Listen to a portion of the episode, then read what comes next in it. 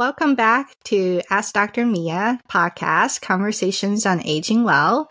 And today I'm very excited to have with me Dr. Ashley Sanderlin. Dr. Sanderlin is a passionate researcher uh, investigating risk factors and early interventions for Alzheimer's disease. Um, she was the first uh, African American PhD in neuroscience from Michigan State University, and currently she works at North Carolina A&T University as an assistant professor. Welcome to the podcast, Ashley. Thank you so much for having me. I'm happy to be here. I've been a listener, so I was excited to get the invitation as well. oh, thank you for being a listener. I know we are we we were colleagues together and and still um, Ashley is very much still plugged in with um, uh, with Alzheimer's disease research uh, within our Wake Forest uh, Alzheimer's Disease Research Center as well. But um, today I wanted to talk with Ashley about advocacy, particularly for older adults and their loved ones within the healthcare system. I know as a, a physician, uh, a clinician, I see one side of it, and then I have had some recent experience with my mom uh, as her healthcare advocate as she has gone through her health journey. But I know Ashley has been doing a lot of community work, both within her faith organization at, at the Galilee Missionary Baptist Church, uh, as well as in her work uh, within the Brain Registry of North Carolina. And I'll let her tell us a little bit more about kind of the, the advocacy work that you have been doing. Yes, thank you for the opportunity to share. So, what I do is I'm overall interested in modifiable risk factors for Alzheimer's disease, um, namely in people with mild cognitive impairment, but also my work looks even earlier. So, people who have normal cognition, typically over the age of 50, and we go out into the community and discuss lifestyle habits, medical conditions, uh, things that can increase a person's risk for developing Alzheimer's disease, but also having an awareness piece of the brain and how we can keep our brain healthy. What are some activities and habits that promote good brain health and hopefully reduce the risk of Alzheimer's? So we do that uh, through community work through the Center for Outreach and Aging and Alzheimer's Disease at North Carolina A&T. I'm also the site PI of the North Carolina Brain Health Registry, where we connect North Carolina residents to studies happening across the state so that they can get that healthy uh, brain health information and also be able to learn more about clinical trials and how people can participate. Um, I'm also doing some work with the Maya Angelou Center um, for caregivers. So creating caregiver colleges in different formats across the state so that caregivers can have access to the vital resources in their counties that can help them as they do one of the hardest jobs we have in this country. Yeah, absolutely. And I know a lot of the comments that I hear from some of my listeners and also patients, uh, perhaps not so much within geriatrics when within the work I do, which we're privileged and um, able to spend a significant amount of time with our patients, but in most primary care visits and, and even even outside of primary care, the visits tend to be so short, you know, a 15 minute visit or a 20 minutes. I like to joke that in 15 minutes, I can barely get an mm-hmm. older adult to sit down and take vitals, much less talk anything in depth about their health. So, um, what kind of advice or what have you suggested uh, to folks about how to prepare for those visits? In a lot of the work that I've done at Wake, when I was at the outreach core of the Alzheimer's Disease Research Center, and even now, um, we do outreach and community awareness. But personally, I feel that it is important for us also when we're doing this type of work to empower people. And empowering people in that doctor's office is really one of the most important places we can empower people. Um, so some of the things that I like to add on to our talks or whatever materials that we're bringing is how a person can advocate for themselves in the doctor's office when they have that 15 to 20 minute slot. And a lot of that has to do with being prepared thinking ahead for the visit, and being able to take some time to even write down questions so that they can take those to the doctor. Um, we know that there are a lot of cultural differences in how people explain and describe what they're smear- experiencing and feeling, just like, you know, everyone perceives pain differently. So if I ask you on a scale of one to 10, or have you picked the little smiley face, you know, how do you feel? Um, culturally, the what we share and even how we express that is going to be very different. And so I think it's really important, um, especially in the Black community, that we talk about diseases and disorders in terms that can be understood, but also empower people to use specific language that they can write down so that they know exactly how to ask a question. we also see, and I'm sure you're aware of this in geriatrics, there are so many people who don't know why they're on specific medications. And so they may be asked to bring a list or even bring their medications, but quite often physicians are not quick to take them off of medications. I think that's more of the fun for geriatricians to do those assessments. But even having people ask the question or giving them the question, you know, if my blood pressure has been controlled for three years and I'm on three medications, can I cut that back to two? And trying to think through or entertaining the idea of how they can be a partner in maintaining their health condition. Yeah, absolutely. Yeah. That's so important. I recently actually made a table of medications for my mom where one column listed the name. Uh, one column was the, the picture of the bottle, which I had to find on Google because I didn't actually have pictures of her bottle. We live, we don't live in the same city. And then one, one, one column for what is this medication for? And then, uh, one column is for, uh, how often to take it.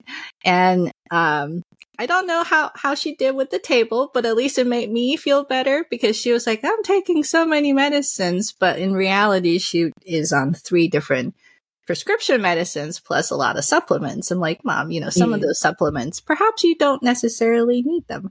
But yes, there's certainly a Goldilocks phenomenon with medications. You mm. want to take not too few, not too many, just right. the right amount. yeah. So yes. besides besides writing down your questions and kind of preparing for that visit, what other suggestions or advice would you give for folks who are kind of perhaps nervous about their visit or feeling like they can't necessarily talk with their clinicians about what's on their mind? Well, everyone is different. Sometimes people really feel empowered when they have someone there that can help them, and others feel better when they're alone. They want that privacy. So we encourage people to also find if you need a partner or a friend, be bold and courageous to ask, you know, will you attend this doctor's visit with me so that they can have someone who knows the plan or knows the questions as well. So if they forget something in the moment, they have that partner who can help them. Um, and those who prefer to be alone, again, taking that list, but also not letting the doctor go until you've gotten to every one.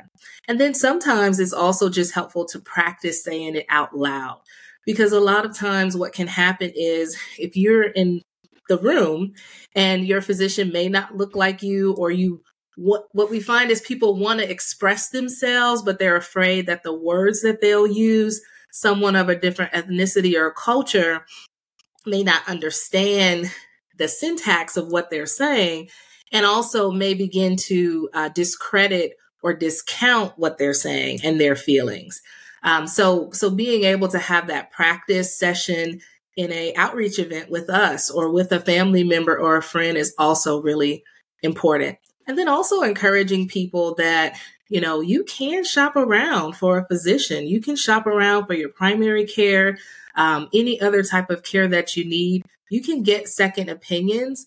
And so I think sometimes people have that feeling of, I am, you know, subjugated to what is told to me or what I'm given or the respect or the uh, approach that people have when they actually can find a different person but unfortunately, it does take more work because sometimes, depending on the specialty, there may be another three month, four, five, six month wait. But empowering them that they deserve to be heard and also deserve to have all their questions answered. Absolutely. And that's so important. Um, I have been you know, sometimes calling in or my mom is calling me in into some of her oncology appointments and and she has expressed this to me and perhaps this is also relevant for other listeners where English is not their first language even though my mom is fluent in English she she still feels very nervous about her expression in English and I keep trying to reassure her that you know you you can ask the doctor what to you know what it is and she's always afraid that she's saying it wrong or not saying it correctly um, understandably you know medical terms are also really difficult for people to pronounce and medication names are difficult to pronounce uh, one time recently she asked me uh, I asked her uh, what medication she was taking, and she said, "Well, I translated all of them into Mandarin." And I was like, well, uh, can't help you there. uh, but absolutely, I think I think getting a second opinion or finding a clinician that one is comfortable with, uh, or that you feel like you are being listened to is really important. And I know from from the physician perspective, there's a huge kind of undercurrent also of burnout and people leaving medicine, uh, especially with the pandemic and the after effects of the pandemic. Not to justify, you know, any sort of disrespect or people not listening to our patients, but to explain kind of the, the underlying, I think, tension in healthcare right now. Um, we see it, you know, with nurses in the hospital during COVID surges, uh, as well as with, you know, a lot of people who are perhaps, um, very um, concerned with just the way that healthcare is set up right now and, and perhaps leaving and then having shortages of clinicians to see patients. So I'm not sure, you know, how much we, things have gotten better in terms of the pandemic, but uh, I'm hopeful that we're kind of in this very um, awkward middle where we are sort of recovering, but we haven't gotten to a place where we have really improved um, the healthcare access and the availability of appointments. And, and, and certainly, I think certain patients, um, there are other models of care, whether that is, you know, care that is directly focused on older adults, um, where there are sort of special payments to practices to kind of pay per member per month so that uh, patients and their clinicians can get a, a, longer visit time to talk in depth. I, I, know there are a lot of folks who are doing what's called direct primary care, where people are paid a certain membership per month and, and then they get more access to clinicians. Uh, not to say any of them are what I endorse or favor, but to say that there are other options as well besides the traditional kind of fee for service, Medicare, or insurance payments. But transitioning a little bit to talk a little bit about um, Caregiver College and the work that you're empowering caregivers in um, not only advocating for their loved ones, but also kind of advocating and teaching their community. Can you share a little bit mm-hmm. more about that? Yes, well, what I'm doing now is really joining a lot of the great efforts that have already been done, uh, led by Dr. Bird when she was at North Carolina A&T and the founding member of our COAACH Center. They had a caregiver conference for, I believe, over 10 years, as well as a caregiver college and that now is housed at the Maya Angelou Center for Health Equity at Wake. And so they have a five day caregiver college training course where uh, people apply to be certified in caregiving and they receive a lot of resources, support, connections, uh, self care, and things that help them in that journey and give them tools to also take great care of the loved one primarily with dementia. Um, and so my part is a, a, small part of really the big pie that's that's already been made here is um, thinking about ways that we can model this across the state in different counties that may have different resources. So in uh, Forsyth County, we have lots of resources. We have Wake School of Medicine, lots of uh, opportunities for people to get great care. But when we look at places like Wilson City, or maybe even moving into Charlotte, where we have a big metropolitan area, but people may not feel connected or plugged in, we want to bring opportunities there. So we're planning in Charlotte a caregiver conference so that we can connect caregivers to the resources in their community that are specific to the needs that they have. What we found so far in the focus groups that we've conducted in Charlotte and in Wilson City is that people need access to the resources, but they also need to know how to access them. So, what are some direct numbers? What are places they could walk into? What are 24 hour hotlines? How can they have access to respite care? Um, but then also they need access to services like legal and financial services. How do we begin the process of if a person, if a loved one is developing dementia, taking property out of their name so that it does not fall to the state or to a assigned caregiver?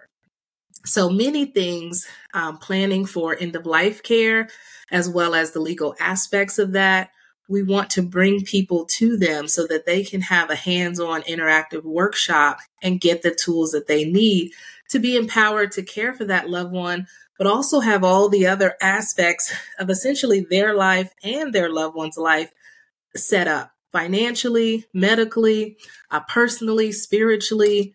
Um, and also having some rest and hopefully time to reset as well so that they do not develop their own health conditions, which we see often happens with caregivers, but they're finding a way to find balance in the journey.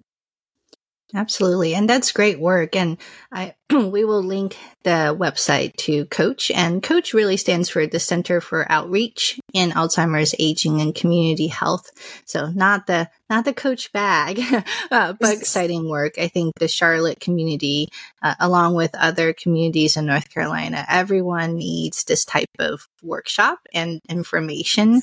Um, and uh, the legal aspects of legal and financial aspects of dementia journey is oftentimes the most complicated um, yes. and, and, stressful um, because those are real savings and assets that people have worked hard for um, their whole life. And those really are you know very prime and center of what people are worried about as they may start to notice changes to their memory Absolutely. And I know the Care- Caregiver College not only trains uh, caregivers to, you know, be advocates, but they're also empowered to then co- educate their communities in Alzheimer's prevention and disease modification strategies. Is that right? Yes. So we start off the college, excuse me, with um, what is Alzheimer's disease? So people who attend or who apply and are accepted into the program, they first learn what is Alzheimer's disease. Um, this program has traditionally been designed for primarily caregivers of color. So, how does this disease impact people of color specifically? And what are the risk factors that increase their risk?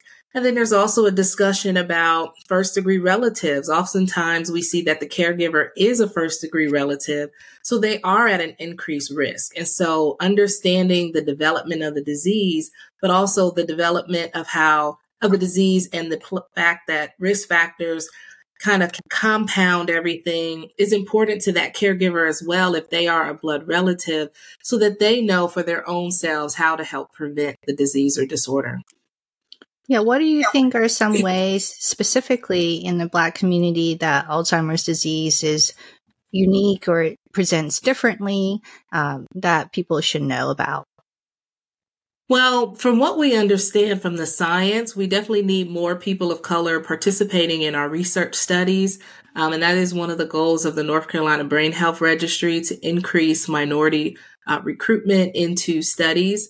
But one of the things is we know that people of color have first a distrust of the medical system and don't feel that if there was a cure for Alzheimer's disease, that it would be equally distributed. that they would be able to be impacted.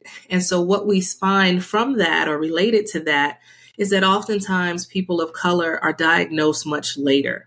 And so they don't have the opportunity to have any early uh, interventions or some medications that we know typically are only actually treating some of the symptoms, but can help that person still engage in everyday life a little bit longer.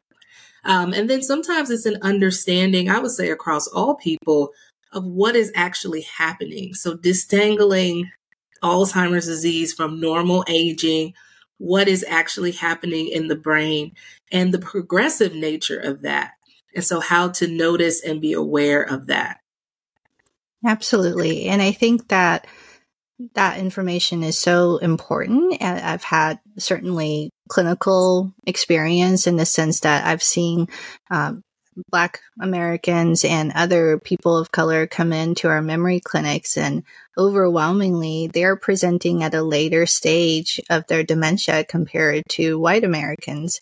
And I think it's so unfortunate because not only even though medications is a small part of dementia care, a lot of what we could do and talk about earlier in the disease course are the things to protect, you know, their legal uh, resources, financial uh, investments, you know, to protect people from uh, falling into scams uh, that target older adults and how do you set up having another person be on your bank account so that they can you know keep an eye on your assets? And those are really important things that are outside of kind of what we traditionally think of that a doctor would talk about but are really really important and sometimes even when patients ask me, you know, why do I want to know that I have dementia? There's nothing you can mm-hmm. do about it anyway. And I say, well, you know, perhaps that is true. We don't have great medications and even some of the newer medications for Alzheimer's disease are controversial and not well studied uh, in African Americans. There are a lot of other things that are not not necessarily in the form of a pill that we can do to try to improve your experience and and make sure that you're safe um, and that your family knows what to do. So those are those are absolutely you know in my mind the most important things that we can discuss earlier on rather than waiting until a catastrophe happens or you know someone send in a $10,000 check when they should have sent in a $100 check. yes. Yeah. Yeah, absolutely. And preparing the family. I think it's one of those things with any disease in the family. um, you know, not knowing you kind of have a mo you you cannot face it, you know, as quickly, but knowing you're able to become prepared and you know what's going on. Because sometimes the person who is changing with dementia uh, their behavior their attitude can be very frustrating to family members. And oftentimes it's more so the mood and anxiety or depressive symptoms that become the most overwhelming for the family members and they want to then seek out uh, support or help and just getting an answer is the first step of what's going on. Um, and we're really lucky in the state of North Carolina that we have two Alzheimer's disease research centers. So we definitely promote those as well because sometimes navigating the healthcare system does not get people quickly to understanding what is going on in the brain.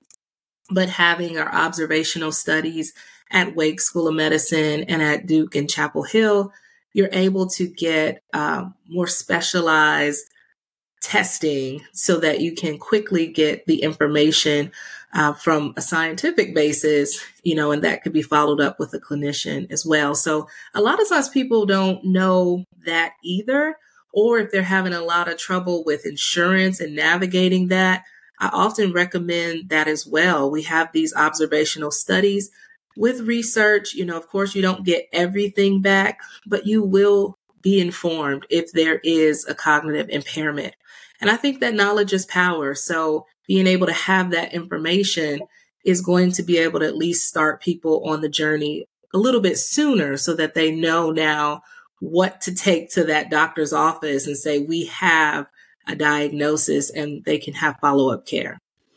Absolutely. And I know that people who participate in research overwhelmingly want to contribute to the larger group of people who benefit, but sometimes there are also direct benefits to the participants. It's not uncommon that I uncover something physically going on that wouldn't have been uncovered if they didn't show up in a research visit where I happened to be examining them for the purpose of research, mm-hmm. but also found out that, oh, wow, you actually have atrial fibrillation. Your heart rate is irregular. Uh, or that, you know, maybe the reason why you're falling is because you don't have good sensation in your feet and you should ask your doctor for physical therapy and get your vitamin B12 level checked, which we do check. Um, and it's oftentimes, you know, other things that you couldn't even imagine um, could be uncovered doing during a research visit where you're getting additional information about your health um, and also contributing to what we know in general about people like you um, who may not may be different from what the majority of the population look like so I think that's really important work. Anything else, um, Ashley, that you would like to share about your work or how to get involved? Yeah, so we uh, we host events through the COAACH Center. We have the like I said, I'm a site PI for the North Carolina Brain Health Registry. Anyone can sign up and be a part of the registry. So you can just Google North Carolina Brain Health Registry and um, become a part of our registry to get our healthy newsletter each month, but also learn about many of the research studies that are happening and when we do outreach events, we want to really train and educate people in the community about clinical trials and about research opportunities. And like you said, some of the benefits that um, can be personally afforded by participating, but also the help that we need. You know, we definitely don't want to go into the community like we are the authoritative authoritative figures. You know, the people are the ones that we need to help understand what is going on in the brain and in the body. But specifically for dementia and Alzheimer's disease, we need the support of our communities so that we can get answers and a cure that works for everybody. That's really great work. And we will link um, the web pages to COAACH and as well to the North Carolina Brain Health Registry in the show notes as well. And that I, I want to kind of end the note uh, of this episode and, and encouraging people to get involved if you're worried about your memory and that you, there are a lot of resources out there as well as opportunities to contribute to research and um, we thank Dr. Sanderlin for joining us today and telling us about her great work and see you all next time. Thank you so thank much. Thank you for having